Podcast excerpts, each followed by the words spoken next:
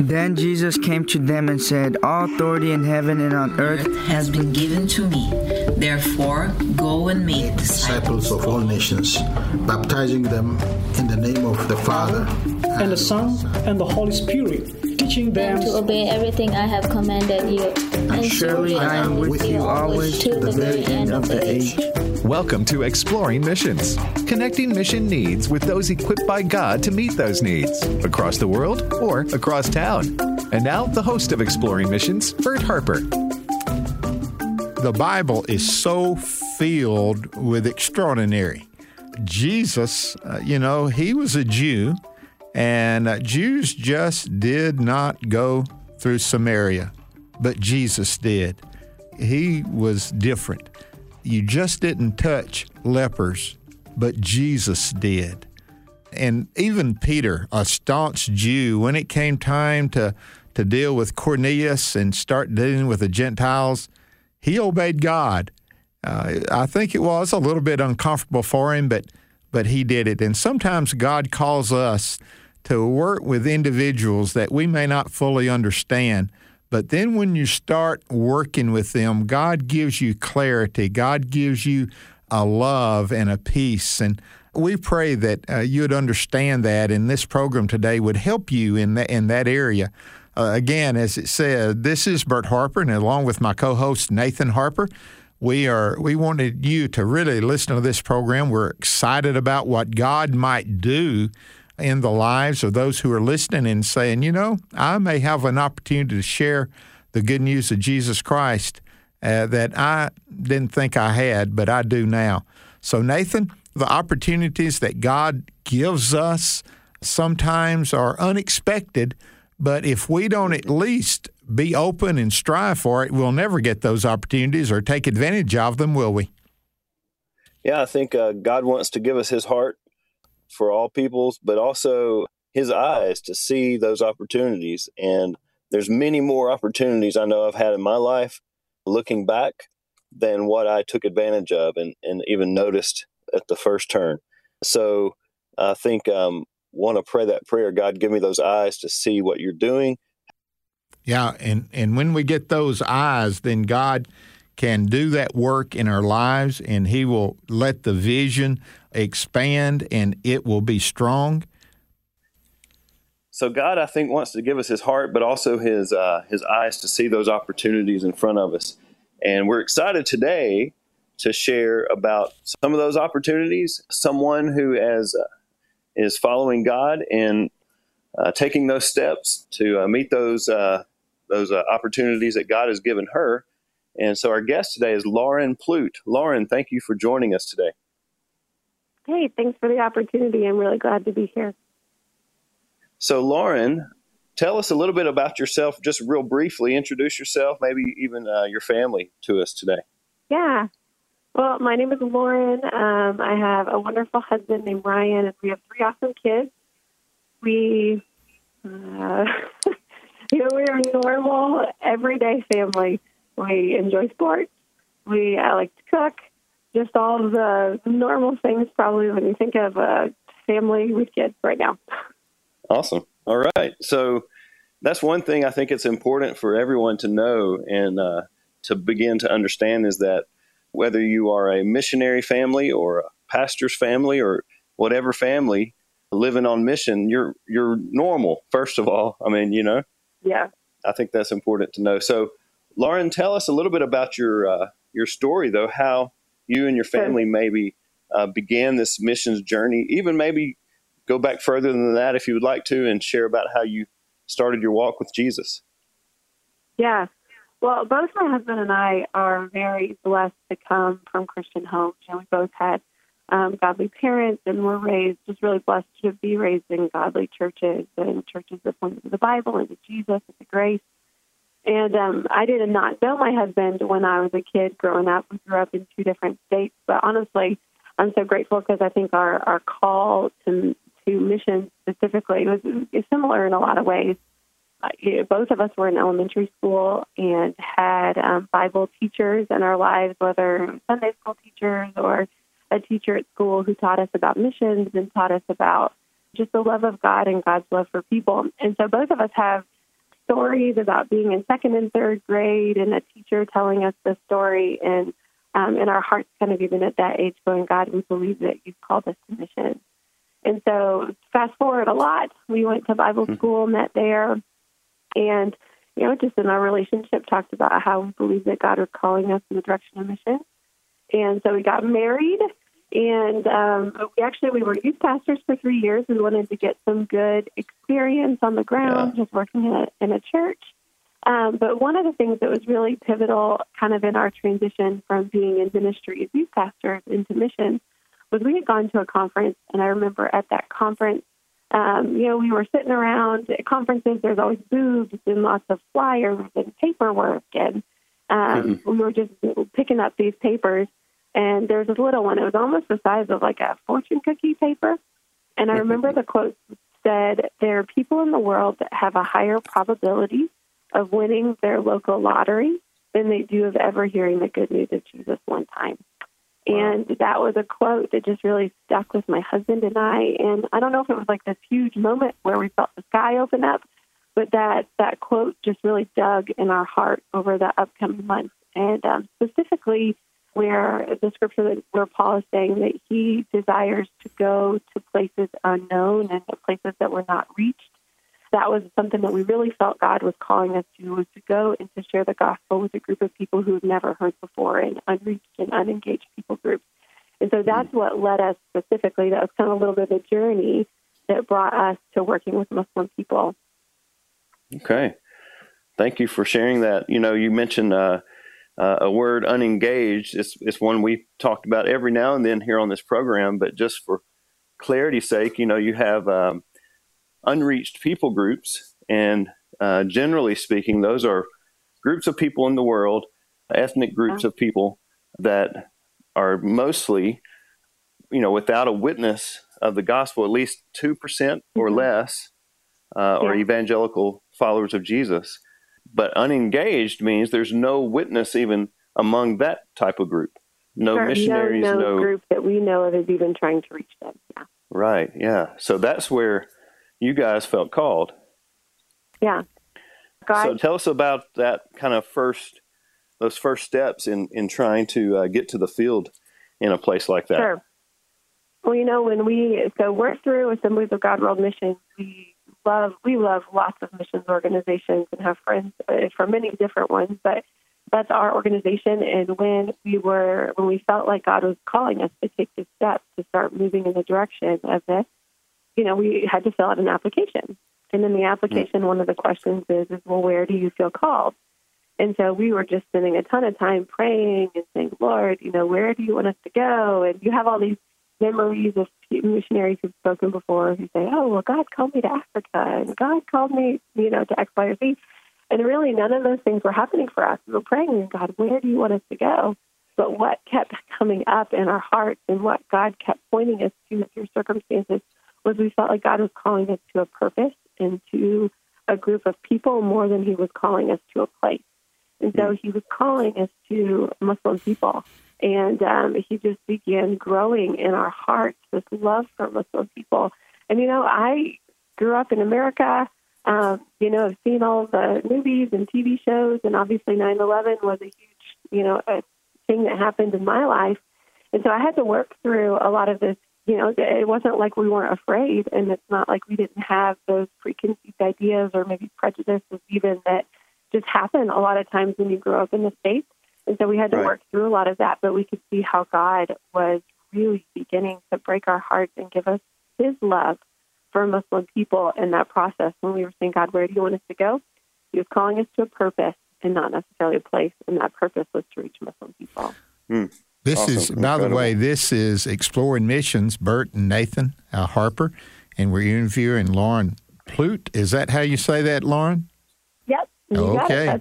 And uh, so I, I can't help but the similarity when I first heard your story and and I knew Nathan and his story. I said, "Man, Nathan's got to take the lead on this interview." But I just got to say two things, and Nathan, I'll throw it back to you.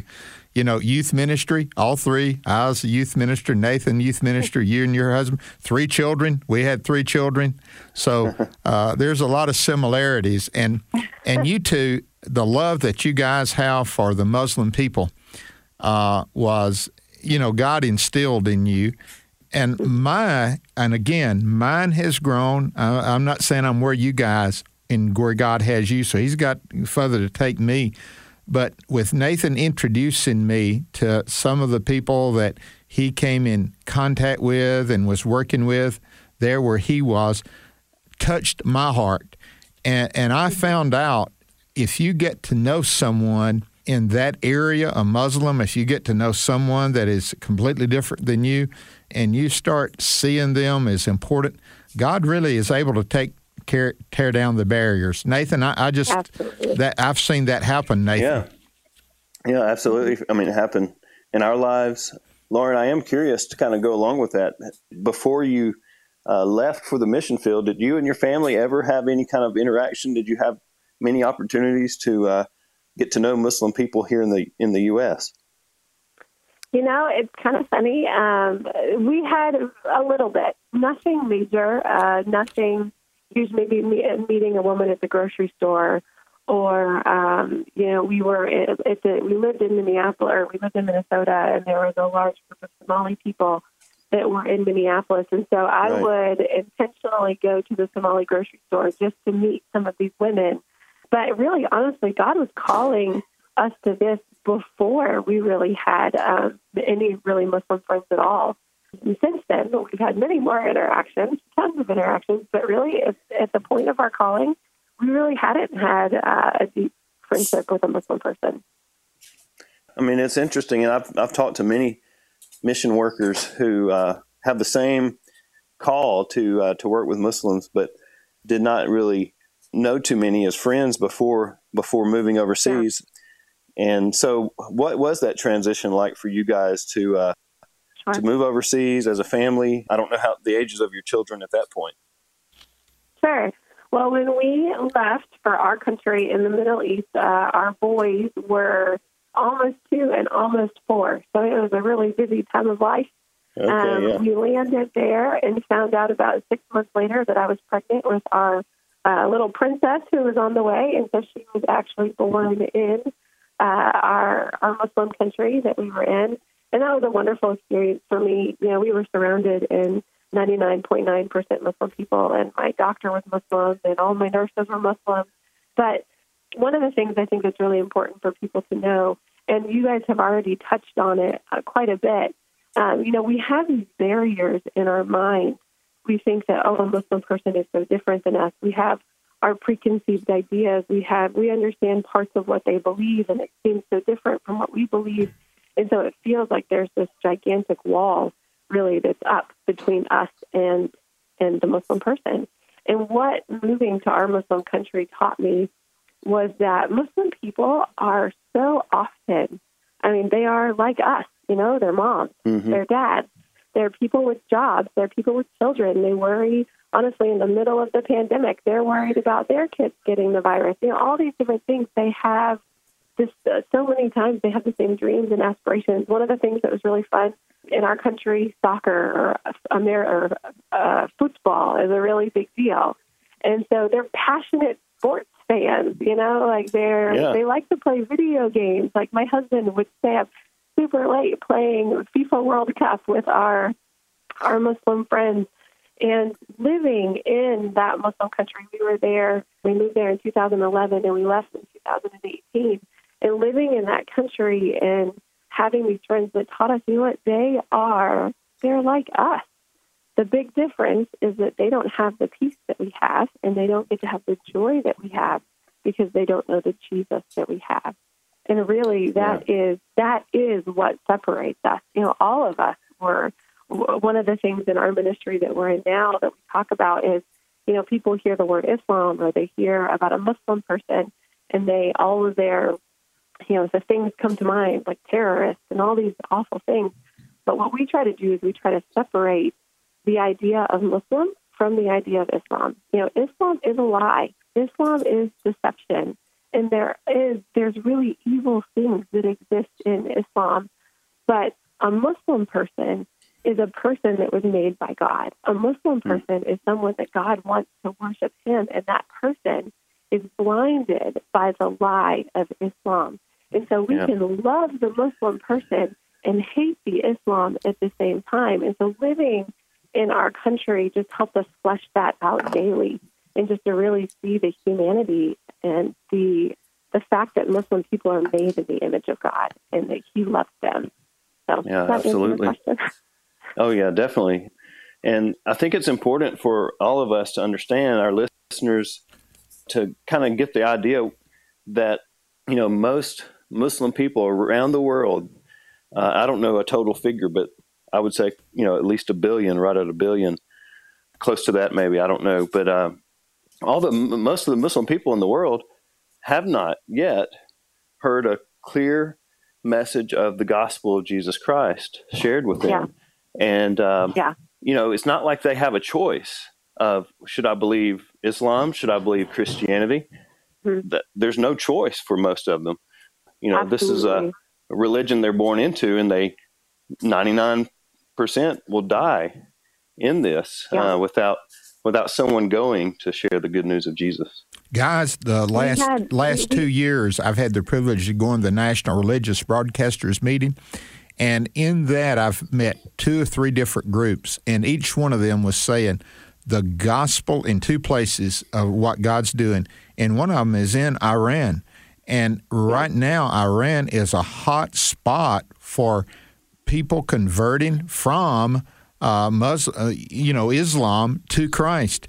And and Yeah. when I asked them why, and they said because they have seen the failure of that religion, and they see the hope and the peace that's in Christ. And the other one that I've heard about is in Europe with with the Muslims, you know, tr- especially when they were getting out of Syria and out of Iraq, and they were going to other places, and they came to Europe, and they got out of the bondage, and they started hearing from the truth of who Christ is, even in Europe that the the number of, of baptisms in Europe increased, and most of it was because of those Muslims that had come to faith in Christ. That's the power of the gospel, isn't it, Lauren? Yeah, absolutely. I mean, and I can say our experience 100% rings true to both of those things that you're saying there. And one of the things I like to, you know, and, and letting people know that Muslims are a lot like us. You know, in our country, we were in a pretty modern country. We were in a country that had very good internet access, and uh, Facebook was a huge thing. And so, you know, especially for younger Muslim people, a lot of them, and, and especially the ones that are younger and are living kind of in a Western context or a big city in an urban context, what we're finding is there's a lot of them, especially kind of the younger millennial generation, they're going, you know what, like I've been raised Muslim and this is what I know. But they see the things that, you know, some some other Muslim people have done and they see things like ISIS and they go, I mean, I had Muslim people tell me all the time, I'm not like ISIS. That's not what I am. I mean, they would tell me that's not true Islam. And so some of them are really going through kind of an identity crisis and they're going, where, you know, what really is truth? They're asking themselves a lot of questions. The internet's given them the ability to see outside of, you know, just their small little world. And they're so hungry. Uh, um, while we were living in our country, I was not living in the country of Iran, but I actually had an Iranian girl who started coming to an English club that we were doing. An English club was one of our main outreaches that we did because everybody wants to learn English. And so she started coming and she told me, she said, Hey, I just want you to know I'm Muslim. And we said, Hey, no problem. We're just glad that you're coming. So we started to build this relationship and we were, you know, doing English club together. And we specifically picked questions within our club that got to heart issues. So we would talk about love and we would talk about fear and we would talk about sadness because these are things that everyone experiences. But we picked them intentionally because we knew that as Christians, we could talk about what we believed and how Jesus, you can't talk about love without talking about Jesus. You know, for us, like we could talk about sadness and talk about how God and Jesus, uh, you know, changed that in us. So through these conversations, she became more and more curious and wanted to know more. And she ended up asking me, she said, Hey, Lauren, can, can I have a Bible? Can we read a Bible together? And so through our friendship and through her getting to catch glimpses of who Jesus was, even though she wasn't in the country of Iran, you said God is moving in Iranians, and 100% God was moving in her heart. And as we started hmm. to read the Bible together, she decided to give her heart to Jesus. And it was an amazing thing for me to walk through because I remember the whole time going, God, like I I almost feel like I don't know what I'm doing. I'm supposed to be the professional, but God, I need you. I need your Holy Spirit. And He absolutely changed her heart. And it's cool to see because, I mean, it was just so much a God thing. Now she's turning around and she's sharing her faith with other Iranians. So 100% God is moving in the Iranian world. He's moving, you know, just in the Muslim world in general. Mm, that's awesome. So you mentioned um, so you you and your family stayed in that country until 2018. So yeah. got to ask, what's been going on with you guys since then, since that point? Yeah.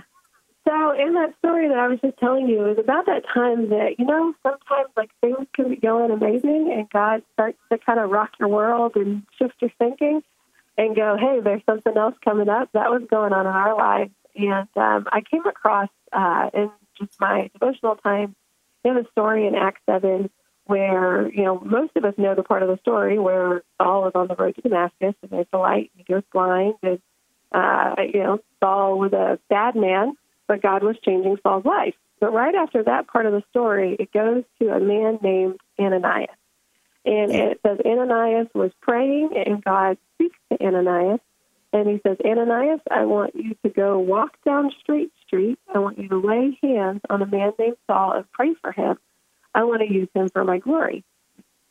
And if you're familiar with the story, Ananias didn't say, Okay, God, let's go. Ananias said, God, Saul's a dangerous man. You know, like if Saul had a reputation, he was not friends with Christians. He was coming to hurt Christians. And I love God's response. He doesn't tell Ananias, it's okay, I'm going to keep you safe, you'll be fine.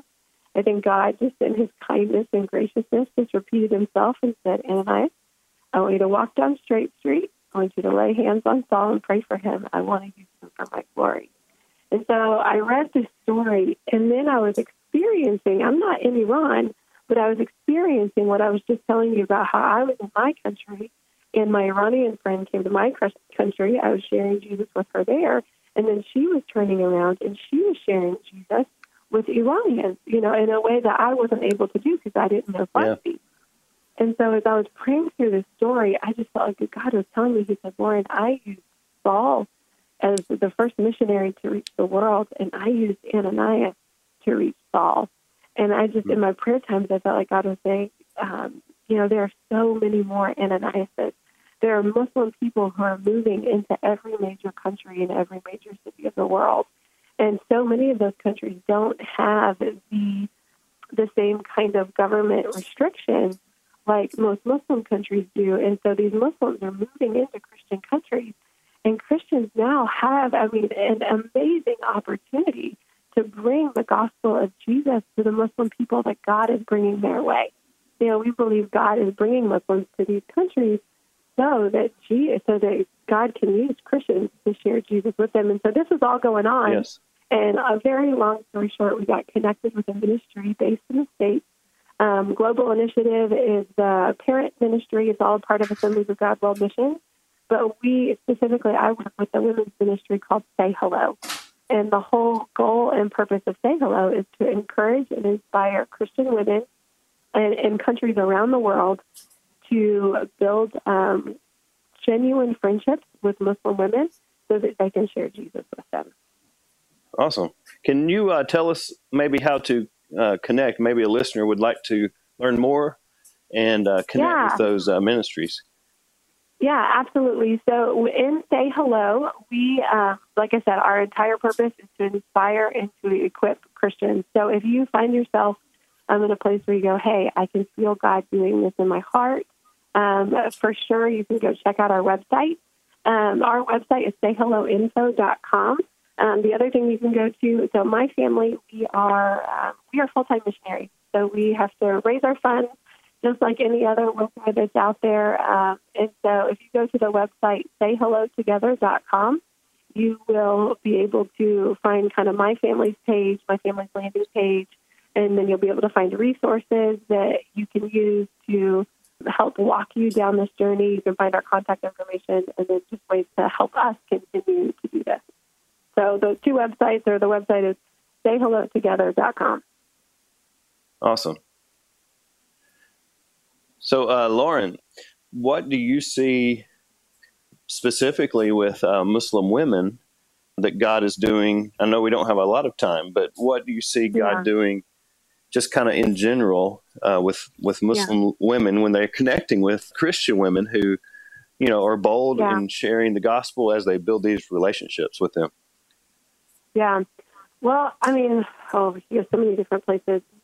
A story that comes to mind is a friend of ours who she grew up in a in the Arabian Peninsula, in a country in the Arabian Peninsula, and long story short, her and her family had to move to America. There uh, was, you know, just situations it wasn't safe for them to be in the Arabian Peninsula, and they came to America. And so she, they were from a very religious home, very staunch Islamic religious home. Um, and, and remember, she talks about how she would always try so hard to please her parents. And, you know, for, um, for a devout Muslim, they're very devoted and they have just a desire to, you know, they, I mean, they're compelled. I mean, there's really a fear that compels them, but they're compelled to do good. And so they're here living in America. She's trying to be a good Muslim American. She said she loved America, but you know they were here, and so she the way she tells the story is she said you know for seven years she lived in the states and she went to college and she got a good job, went through high school, and she said for seven years she would drive by churches and she would wonder what's going on inside those buildings. You know she she never knew for seven years. No one had ever told her, and it wasn't until one day when she was at work and her grandma had just died and she was crying. And so a, co- a coworker came up and gave her a hug and, um, you know, tried to take some interest in her life. And the way she puts the story, she said, I've had a hundred, thousands of hugs in my life, but this hug was different because her coworker was a Jesus follower. And so her coworker um, brought her to church and this Muslim woman gave her heart to the Lord. And so one of the things, the reason I tell you that story is that I think Muslims in the West you know, I'll say Muslims in America, but not only America because it's also in Europe, even in Latin America. Right. There are tons of Muslim people moving in, and we're walking side by side. They're walking side by side with Christians. But I think what happens is there's two kinds of fear that keep Christians uh-huh. Christians from reaching out to Muslims. One is kind of the fear that we all assume, a fear of danger, you know, all those kinds of things that the media portrays, which I feel is very much not very Amen. likely. Well, Lauren, we're having to cut you off. Our program's going to run out. Oh, Nathan, Oh, okay. thank you guys. Thank you, Lauren, for being with us here on Exploring Missions, and we appreciate what God is doing, and we pray that He would continue to work and show His glory to all the world.